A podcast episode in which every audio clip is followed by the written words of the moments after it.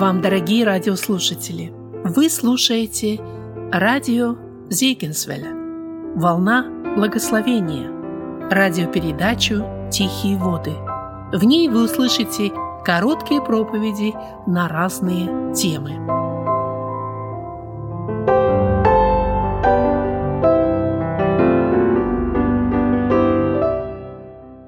Дорогие братья и сестры, я также буду читать из послания к евреям. Давайте откроем вторую главу. Вторая глава довольно обширная, в ней также очень много глубоких истин. Но мое желание остановиться сегодня на конце этой главы, стихи с 14 по 18. Вопрос, о котором я хотел бы, чтобы мы сегодня поразмышляли, звучит так почему Иисусу Христу нужно было стать человеком. Почему Сын Божий пришел именно в человеческом обличии? Автор послания к евреям нам пытается это объяснить в этих стихах. Мы читаем, а как дети причастны плоти и крови, то и он также воспринял оные, дабы смертью лишить силы имеющего державу смерти, то есть дьявола, и избавить тех, которые от страха смерти через всю жизнь были подвержены рабству. Ибо не ангелов восприемлет он, но восприемлет семя Авраамова – Посему он должен был во всем уподобиться братьям, чтобы быть милостивым и верным первосвященником перед Богом для умилостивления за грехи наши. Ибо, как сам он претерпел, быв искушен, то может и искушаемым помочь. Итак, наш вопрос звучит, почему Христос стал человеком? А первый ответ, который мы находим в этом отрывке, это 14 и 15 стихи. Здесь говорится, «А как дети причастны плоти и крови, то и он также воспринял оное, дабы смертью лишить силы имеющего державу смерти, то есть дьявола, и избавить тех, которые от страха смерти через всю жизнь были подвержены рабству». Христос пришел для того, говорит здесь автор послания к евреям, чтобы уничтожить смерть, чтобы победить ее, чтобы лишить державы смерти того, кто является ее властителем. То есть здесь он назван дьяволом. Интересно, что язык этого отрывка говорит о детях. И дети причастны плоти и крови, поэтому и он их воспринял. Когда мы думаем о детях, мы думаем о семье. И Христос, говорится здесь, стал одним из человеческих детей, так же, как и мы являемся детьми, а, дети бывают с чем-то играют, и они не знают, какую опасность это им приносит. И они, несмотря на предупреждения своих родителей, думают, а, ничего страшного, пронесет, все равно э, я вот поиграю с этими спичками, с этим ядом, э, посмотрю, на что это будет похоже, и потом это приводит к плачевным последствиям. То же самое произошло в Эдеме. Человек получил предупреждение от Господа, но не внял ему, и как ребенок а, он пошел на этот шаг. Но, к сожалению, последствия были страшными. Конечно, это не оправдывает человека. Это не говорит о том, что человек а, а, сделал то, что он сделал, то есть непослушание Богу так вот по неведению своему. Но в то же время, я думаю, что все мы согласимся, что тогда, когда человек согрешил, он был обольщен, он был обманут. Вспомните, каким образом с помощью этого обольщения змей нашел путь к сердцу человека. Наверное, именно поэтому здесь автор этого послания подчеркивает, что не ангелов восприемлет наш Господь Иисус Христос. То есть Он воспринял не их природу, Он стал не ангелом, хотя ангелы тоже согрешили, хотя ангелы тоже вроде бы нуждаются в спасении, почему бы им не помочь? Но Он помогает именно нам и воспринимает нашу природу. И так человек был обманут, но ангелы, это, наверное, одна из причин, почему Христос не спасает их и не помогает им, ангелы знали, что они делали тогда, когда треть их последовала за сатаною. Итак, Он стал одним из нас.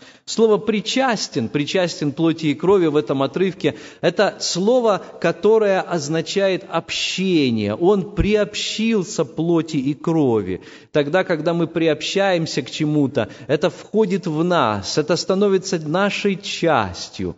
Э, я вспоминаю истории о различных миссионерах, которые рассказывали, вот, например, в Индии был один человек, который поехал отсюда в Индию, и там, знаете, он увидел, что из той же самой реки, в которой, простите меня, э, и канализация, и хоронят покойников, и всякие нечистоты, но это зато священная река у индусов, река Ганг, но в то же время в этой же реке берут питьевую воду, ее, в общем-то, и негде взять в другом месте – и вот он говорит, я был в бедных домах, где явно они взяли эту воду из реки, и даже она не прошла какую-то фильтрацию или очистку. Но для того, чтобы достичь этих людей, чтобы они меня хотя бы выслушали и приняли в свое жилище, я должен был и пить их воду, и кушать их пищу. И когда я увидел всю ту антисанитарию, в которой все это делается, я подумал, как я могу все это сделать. И я только лишь молился о том, чтобы Господь дал мне силы все это, как говорится, в себя протолкнуть. И с другой стороны, дал мне здоровье, чтобы все эти микробы, которые в меня обязательно попадут, принесли мне вреда. Я вспомнил еще одного друга своего, который в свое время руководил библейским колледжем в Алматы. И когда я к нему приехал однажды и говорю, как у тебя проходят занятия, он говорит, интересно, недавно у нас была группа казахов, которую мы выпускали. Я говорю, расскажи об этом поподробнее, как все это было. «А, да, говорит он, тогда, когда мы выпускали эту группу, пришли аксакалы, то есть старцы, и они пришли и принесли глаз барана. И глаз барана это среди казахов считается деликатесом. И вот, говорит, они преподнесли мне, как директору колледжа, этот глаз, и мне нужно было его съесть. И если бы я его не съел, они бы просто повернулись и ушли, потому что это считается очень большим признаком невоспитанности. Это все равно, наверное, как у нас плюнуть кому-то в лицо. Я говорю, что ты сделал? Я просто, говорит, взял и, и проглотил его. А какие были у тебя ощущения, спрашиваю я. Он говорит, не спрашивай, потому что я сам пытаюсь забыть эти ощущения. Так вот, друзья мои, Иисус Христос не просто получил на себя человеческую природу. Вот мы бы могли бы сказать, что у нас не было выбора в той семье, в той стране, а, в которой мы с вами родились. Мы не выбирали наш пол, мы не выбирали нашу национальность, мы не выбирали наших родителей. Но Иисус Христос выбирал. Из всех народов он выбрал один народ, в котором у него было желание родиться. Из всех колен или племен, которые были в этом народе, понятно, что народ иудейский, он выбрал одно колено, он выбрал одну земную семью. Кто-то думает, что эта семья была совершенной. Кто-то думает, что Марию он выбрал только потому, что, ну, вот она была какой-то безгрешной и так далее. Писание нам не дает основания так думать. Христос, конечно, выбрал их не потому, что они самые грешные были тоже. Христос просто хотел показать, я такой же, как и вы. Я отождествляюсь с вами. Он воспринял плоть и кровь добровольно. Он принял их на себя, хотя мог бы и не принимать. Иногда меня поражает мысль о том, что, в общем-то, Господь мог прийти к нам на эту землю и по-другому. Господь мог прийти не в обличии маленького младенца, который беспомощно лежал бы э, на коленях у Марии, вот э, как сегодня Ванюшка, э, которого мы благословляли, о которого мы просили Божьего благословения. Христос мог бы прийти уже молодым человеком, Господь мог бы в любой момент спустить его с небес, ну вот так вот, хотя бы с парашюта, да? И вы знаете, для многих людей человеческая природа Иисуса Христа по-прежнему является проблемой. С самых ранних веков христианства было такое учение, которое было признано ересью, то есть лжеучением, которое называлось докетизм. Докетизм от греческого докет, то есть казалось бы или кажется – что оно означало? А, люди эти говорили, Христос по-настоящему был Богом и только казался человеком. Они не могли допустить мысли, что человек, Иисус Христос, ходил по этой земле, что у него была внешность человека, а, что иногда, может быть, его кусали комары, может быть, он чесался, да? может быть, он алкал, то есть он хотел пить. У него были все те вещи, которые присутствуют у любого человека. Библия говорит нам, вот о том, что он был искушен во всем, кроме греха. Он воспринял плоть и кровь. И поэтому и искушения Христа были настоящими. Все то, что он испытывал, это не было чем-то кажущимся. Христос не просто надел на себя эту плоть, как хитон, но он действительно воспринял ее так, чтобы никогда уже не разлучаться с нею. И поэтому даже сегодня, когда Христос находится на небесах, Он тоже находится в человеческой плоти. И это означает, что на небесах у нас есть наш представитель. И когда мы обращаемся ко Христу, Он не просто со стороны где-то смотрит на нас и думает, ну да, вы здесь имеете свои проблемы, а у меня своя жизнь. Может быть, я вас услышу, может быть и нет. Нет, он все это испытал. Он знал, что такое бедность, потому что он родился в бедной семье.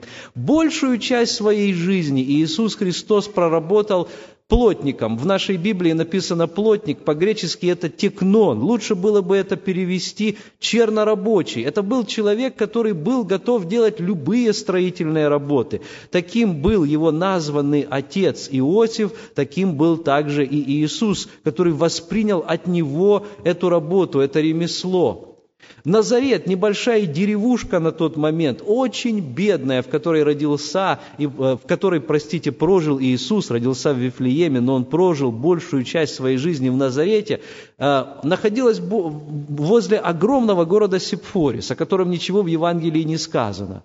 Но историки нам говорят, что в этом городе находилось намного больше людей, чем в маленьком Назарете. В Назарете, наверное, несколько сотен, а в Сепорисе, скорее всего, даже несколько десятков тысяч. Это был большой торговый центр. И, конечно, Христос Будучи ремесленником, будучи плотником, будучи строительным рабочим, нередко посещал этот город. Он смотрел на людей, которые живут даже более богато, чем его семья. У него были какие-то мысли на этот счет. Потом, помните, тогда, когда он выходит на проповедь, он говорит о бедных, о том, как они блаженны. Он говорит о Лазаре и богаче. Он говорит такие вещи, которые, наверное, сам замечал из жизни людей. Поэтому сегодня, когда мы с вами тяжело работаем, когда мы с вами испытываем финансовые затруднения, когда мы думаем, что нас в этом никто не понимает, и мы остались одни, знайте, нас понимает Христос. Он прошел через то же самое, да еще и в, тем более в те годы, когда не было, ну вот даже таких инструментов, которые есть у нас сегодня. Цель пришествия Христа обозначена здесь очень ясно. Написано здесь, что Он пришел для того, чтобы лишить силы лишить силы дьявола. Это значит, что у дьявола была сила, и эта сила здесь обозначается как страх смерти. Этим страхом дьявол со времен грехопадения сковал всякого человека. С одной стороны, страх смерти – это здоровое чувство – потому что оно ограждает многих людей от того, чтобы наложить на себя руки. Многие люди, боясь смерти, обращаются к Богу, но для большинства страх смерти – это панический страх. Они не могут ничего противопоставить этому страху, и, не зная Бога, бегут от смерти и не хотят о ней говорить. Здесь же написано, что пришел Сын Божий для того, чтобы уничтожить, даже не столько уничтожить страх смерти, он сохраняется еще, но свести его на нет, сделать его бесплодным, этот страх. Подобная мысль звучит в первом послании Иоанна, 3 глава, 8 стих, 1 Иоанна 3,8. Там написано, «Для этого-то и явился Сын Божий, чтобы разрушить дела дьявола». Это удивительная мысль, потому что обычно мы говорим, Иисус Христос пришел для того, чтобы нас спасти. И в какой-то мере это верно. Но если бы мы спросили сегодня у Иоанна, который написал первое послание Иоанна, если бы мы спросили сегодня у автора послания к евреям, скорее всего, это был апостол Павел, а, а для чего пришел Иисус Христос? Ответ был бы, наверное, вот из этих мест Писания. Они бы сказали нам, Христос пришел, чтобы разрушить дела дьявола. Как он это сделал? Во-первых, он сделал это совершенной жизнью. Дьявол ненавидит праведных людей, а Христос полностью исполнил совершенный Божий закон. Он показал, что это сделать можно. Нет, не человеческими усилиями, не нашей праведностью, а именно Божьей праведностью. И теперь каждый, кто приходит ко Христу, получает в дар Его праведность и силу вести обновленную жизнь в Иисусе Христе.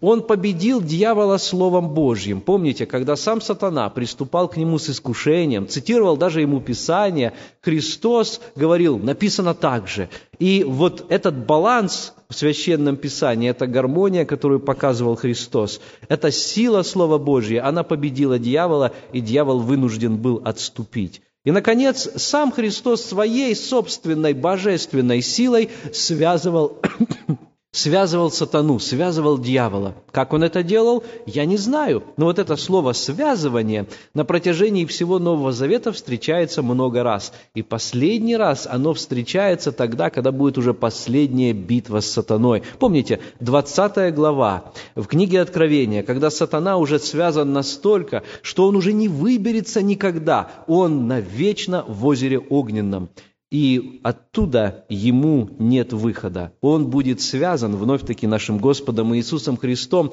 если мы хотим посмотреть, как все это будет происходить, читайте Евангелие. Там мы найдем, что Христос тогда, когда видел человека, который порабощен дьяволом, в котором находится бес, пусть даже не один, он всегда превозмогал, он имел силу для того, чтобы связать дьявола. Итак, Христос совершил удивительную вещь для того, чтобы лишить силы смерти, он сам стал смертным. Но не только смертным, он сам воспринял смерть, хотя это противоречило его природе. У него было бессмертие как в божественной природе, но он стал смертным человеком, хотя не сделал ни одного греха. И получился вот такой вот парадокс. Чтобы победить смерть, Иисус воспринял смерть сам. Он вкусил смерть, чтобы победить смерть.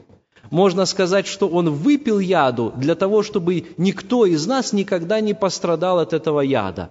Бывают такие вещи. Ну, например, некоторые болезни излечиваются змеиным ядом. Ну, нужно только очень маленькое количество, да, какая-то очень небольшая пропорция этого яда. И этот яд удивительным образом именно в этом количестве излечивает болезнь. Чуть больше этого яда прими, и наоборот, ты можешь умереть. А вы знаете сами, что есть люди, которые лечат пчелиным ядом, пчелиными укусами – я не знаю, я отмахиваюсь от пчел, пытаюсь, чтобы они меня не укусили. А я видел, как люди ложатся и воспринимают специально, чтобы пчелы их кусали и говорят, что эти укусы помогают. Может быть, даже здесь находятся те, кто это испытывали. То есть Господь вот такие парадоксы допускает в жизни, чтобы мы поняли, что подобное излечивается подобным. Христос пришел, воспринял смерть и, 15 стих, избавил тех, которые от страха смерти через всю жизнь были подвержены рабству. Я вспомнил один пример о мальчике, который был подвержен смертельной болезни. Он знал о Христе, и родители его были христианами, но и он, и его родители должны были, вынуждены были признать эту страшную реальность, что пройдет каких-то несколько недель, и ему нужно будет умереть. Вот мальчик спрашивает маму, «Мама, правда, что мне нужно будет умереть?» Мама со слезами на глазах, да, говорит сыночек, тебе нужно будет умереть. Скажи, мама, а это будет больно? Мама пошла на кухню, потому что она не хотела, чтобы сын видел ее слезы. И вдруг Господь дает ей такую пронзительную мысль. Она утирает слезы, она идет к нему в спальню и говорит, послушай, я тебе расскажу, умирать больно это или нет. Помнишь, говорит, когда ты был еще меньше, ты очень любил засыпать на своем диване – вернее, на нашем диване, который стоит у нас в основной, в центральной комнате, в нашей зале. Но там не было твоей постельки, но потом ты просыпался утром, и ты обнаруживал, что ты лежишь в своей постели, и ты спрашивала, как я здесь оказался. Оказывается, ночью приходил твой папа, и незаметно для тебя, ты об этом ничего не знал, он брал тебя в свои руки, и он переносил тебя туда, в кроватку, но ты этого не видел и не ощущал. То же самое произойдет и во время смерти. Понял? Мальчик кивнул, и улыбка появилась на его лице, потому что он понял, что его Небесный Отец сдержит обещание. Он возьмет нас тогда, когда мы закроем глаза в этом мире, и мы проснемся там в лучшем мире, если мы только доверялись Ему. И вот так вот Христос пришел для того, чтобы побороть страх смерти, который может сковывать и наши сердца. Итак, Христос пришел, воспринял плоть и кровь, поборол державу смерти, поборол дьявола. Для чего еще приходил Христос? 16 стих говорит, что Он пришел для того, чтобы оказать помощь семени Авраамову. Мы читаем, «Ибо не ангелов восприемлет Он, но восприемлет семя Авраамова». Если подумать, то ангелы – это очень могущественные существа, но послание к евреям подчеркивает, Христос лучше ангелов. Вы скажете, ну мы это и так знаем. Но вы знаете, в те времена были люди, в особенности те, которые хорошо знали Ветхий Завет, а в Ветхом Завете было много явлений ангелов. Э, так, например, ангелы явились Аврааму. Через ангелов, об этом мы уже позже узнаем, Моисей получил закон. Господь очень часто обращался к своему народу через ангелов. И поэтому людям казалось, что вот ангелы – это и есть правильный путь Божьего откровения. Здесь же был Христос. Христос выше ангелов, Христос лучше ангелов, Христос больше ангелов. Ангелы – это всего лишь служебные духи, хотя очень могущественные, посланные, тем не менее, для того, чтобы помогать святым. Так говорит тоже вот здесь вот послание к евреям, чуть раньше – но многие люди думали так, нет, ангелы все-таки выше, и поэтому автору этого послания нужно было подчеркнуть, человеческую природу, а не ангельскую воспринял Христос. Именно людям, причем каким людям? Людям, которые поверили. Семени Авраамову, под семенем Авраамовым подразумевается не только и не столько иудеи, здесь имеются в виду верующие люди, те, кто, чьим отцом стал Авраам. Авраам – это отец всех верующих людей, э, и иудеев, и язычников, из кого бы мы ни были, из какого народа или колена, все верующие люди. Вот теперь для них пришел Христос. Удивительно, что больше всего наш Господь, наш Спаситель, Он больше всего любил себя именовать Сыном Человеческим – хотя он имел право говорить о себе как о Сыне Божьем, но об этом он говорил очень редко. Чаще всего он говорил о себе как о Сыне человеческом. Э, он полюбил человека, несмотря на то, что иногда его посещали моменты разочарования в человеке, в его греховности. Помните ту фразу, которую однажды сказал Христос? Он говорит, «Да коли мне быть с вами? Сколько можно мне вас терпеть?» Вот так вот можно перефразировать эту фразу. Но тем не менее Христос испытывал все те чувства, которые испытывал человек, любой человек на его месте, а тем более безгрешный человек, каким он был. Он был таким же, как мы. Поэтому тогда, когда здесь говорится о семени Авраамова, мы знаем, что Христос слышит нас. Я помню одну историю, которую рассказывали из Древней России. У одной из цариц, вот я не, не вспомнил у какой, то ли это была Екатерина I, то ли Екатерина II, у нее был э, граф при дворе, граф Безбородько. Он был украинцем, и э, из казацких корней, вот происхождение у него такое было. Но в Санкт-Петербурге он занимал очень высокое положение, он буквально был там третьим или четвертым человеком при дворе. И удивительно, есть история о том, что люди из глубинки украинской приходили к нему, простые мужики или даже молодые люди, которые не имели еще ничего в жизни, и они приходили к нему, и он пытался их выгнать, но потом они говорили по-украински, начинали с ним разговоры, говорили, слушай, слухайте, вы такие же, як і я. Ви оце всього досягли, допоможіть мені. Помогите и мне тоже, говорили эти люди. Потому что вы такой же, как я. У нас есть нечто общее. И вы знаете, этот граф, его сердце наполнялось жалостью. И кто бы ни был, о нем рассказывают эти истории, кто бы ни был, этот человек им помогал. Потому что он чувствовал, что, о, он же такой же, как и я. Сегодня Христос испытывает то же самое, когда мы обращаемся к Нему. Именно поэтому третий пункт – о котором мы с вами скажем, Он пришел для того, чтобы стать нашим совершенным первосвященником. 17 стих говорит, «Посему Он должен был во всем уподобиться братьям, чтобы быть милостивым и верным первосвященником перед Богом для умилостивления за грехи народа. Ибо, как сам Он претерпел, быв искушен, так может и искушаемым помочь». И здесь несколько мыслей. Вы знаете, на тот момент, наверное, храм все-таки был еще не разрушен, потому что было искушение у этих людей, как кому написано послание к евреям, вернуться туда и служить там в храме, потому что там был первосвященник, приносились жертвы. И все это можно было увидеть очень наглядно. Каждый день приносились там и овны, и тельцы в жертву Господу.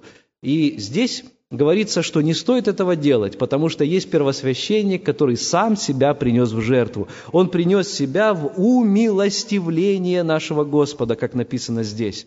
И вопрос не в том, что вот наш Господь, он имеет э, такое не, э, не, э, неугасаемое чувство гнева, которое обязательно нужно, нужно умилостивить, и только Сын может это сделать. Вопрос в том, что наш Господь свят, Он справедлив, и наш грех настолько Его возмущает, что Он не может на Него спокойно смотреть. И поэтому пришел Господь Иисус Христос и взял наш грех на себя. Вы знаете, это было настолько трудно для Него, что это просто невозможно передать. Это все равно, э, как э, ну вот, например, рождается младенец, и он такой, такой маленький, и он такой нежный. И он нуждается в тепле, а вы берете его и, предположим, на мороз выносите. Это, это ужасно, скажете вы, это страшно. Но вот примерно тоже испытал Христос, когда Он пришел на эту землю, и, будучи безгрешным, будучи совершенно незапятнанным, настоящим невинным человеком, не просто в своем раннем возрасте, а всегда и везде, и в любой мысли, и в любой ситуации. И вот здесь вдруг вот этот зловонный запах этого мира пахнул в его лицо – со всей своей грязью этот мир, с грубой циничностью, с мерзостью. Все это коснулось нашего Господа. И настолько было ему трудно со всем этим совладать. Природа Христа этому полностью противилась и противоречила. Я думаю, что именно с этим было связано его борение там в Гефсиманском саду. Потому что он, он понимал, что вот-вот наступит смерть, которая является последствием греха. И он будет распят на кресте, а он этого не заслужил, у него греха совершенно нет. Итак, дорогие друзья, он стал нашим первосвященником именно потому, что он воспринял все это. Вот он воспринял не только плоть и кровь, но он воспринял и искушение, через которое мы проходим, и воспринял даже то, что мы с вами не испытывали. Он испил чашу страдания до дна. Он родился рабом, а мы никогда, может быть, и не были рабами. Он умер на кресте, а мы этого не испытали. Он испытал все это ради нас и вместо нас. Это то, что называется замещение заместительной жертвой Иисуса Христа. В Ветхом Завете каждый год совершался обряд умилостивления. Это тогда, э, когда была крышка завета, крышка ковчега завета Господня, на которой были изображены херувимы. Один раз первосвященник заходил туда, как говорит дальше автор этого послания, не без крови. Он заходил туда с этой жертвенной кровью и искупал вначале свои грехи и затем грехи народа. Но искупал – это очень условное слово, потому что никакие реки крови не могли искупить греха эту жертву нужно было повторять каждый год снова и снова. И тем более сам первосвященник был грешником. Говорят, что есть такая история, она в Библии не записана, может быть, это легенда, но рассказывают, что так как там э, он мог встретиться с Господом, и за его грех первосвященника Господь мог поразить смертью, привязывали даже веревку к его щиколотке, к его ноге, чтобы если вдруг он умрет, чтобы его можно было хотя бы оттуда вытащить, вытащить из святого святых. Не знаю, так это или нет, но вот такая история бытует. Но так или иначе была опасность того, что сам первосвященник окажется недостойным, чтобы даже принести эти жертвы. Христос оказался достойным. Более того, Христос принес эту жертву один раз, один раз, раз и навсегда. Помните, мы поем один из таких псалмов «Раз навсегда». «О, грешник, внемли, раз навсегда». «О, грешник, хвали». И к этому, дорогие друзья, я призываю тоже и нас. Пусть наше сердце исполнится хвалою за то, что вот все это Христос претерпел ради нас. Не просто Он пришел э, для того, чтобы умереть, но Он прошел весь путь от начала до конца. Послание к евреям, 7 глава, 25 стих говорит, «Посему и может всегда спасать» приходящих через него к Богу, будучи всегда жив, чтобы ходатайствовать за них. Как быстро, друзья, вы спешите на помощь к своим детям? Я думаю, что есть родители, которые, особенно когда у вас уже двое, трое детей, вы не так быстро спешите, потому что думаете, о, если сейчас я поспешу, вот он хнычет сейчас, я только буду поощрять его в его хныканье. И вы уже своим родительским ухом различаете, когда нужно поспешить, а когда нужно подождать, когда нужно какой-то дать воспитательный момент, как мы говорим, да? Также и наш Господь. Он не всегда приходит тогда, когда мы хотим, но Он никогда не опаздывает. Мы Его дети, и Он прекрасно знает, что происходит в нашей жизни и в наших сердцах. Мудрый родитель это именно Он. И так же, как и мы, может быть, не всегда сразу же спешим на помощь нашим детям. Сегодня, если вы чувствуете, что Бог вам не ответил на какую-то молитву, что Бог где-то вдалеке, знайте, Он прекрасно об этом знает, и Он никогда не опоздает. Для меня это большое утешение, потому что тогда, когда я, казалось бы, вмешался бы вот сегодня и сейчас бы навел порядок, то ли там у кого-то, то ли у себя в семье, то ли, может быть, в мире, то ли в какой-нибудь стране, я знаю, Господь все это тоже видит. И это значит, Он может нам помочь. И это значит, давайте не будем стесняться обращаться к Нему. Он готов нас слышать, Он готов нас всегда спасать. Он ходатайствует за нас перед Небесным Отцом. Он является нашим посредником. Нет иного посредника между Богом и человеком, как человек, подчеркивается, Христос Иисус. Давайте обращаться к Нему в молитве и сейчас и благодарить Его за это. Аминь. Помолимся, друзья.